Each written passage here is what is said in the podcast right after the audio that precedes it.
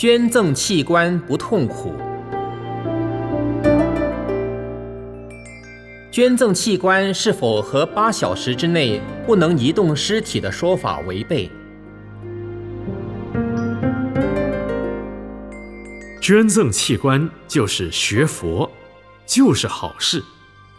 如果我们修行人希望往生到西方极乐世界，最好是在死后二十四个小时之内不要去动他的身体。但是他在遗嘱中说明了要把器官捐赠来救人，这时候快死了，就是有人割他的器官，他也不会痛苦，他很欢喜，而且这样做有佛菩萨来替他加持，他一点痛苦也没有。反过来说，他还更喜悦，说不定因此阿弥陀佛很快就来接他去西方极乐世界。所以这种事情我们可以提倡。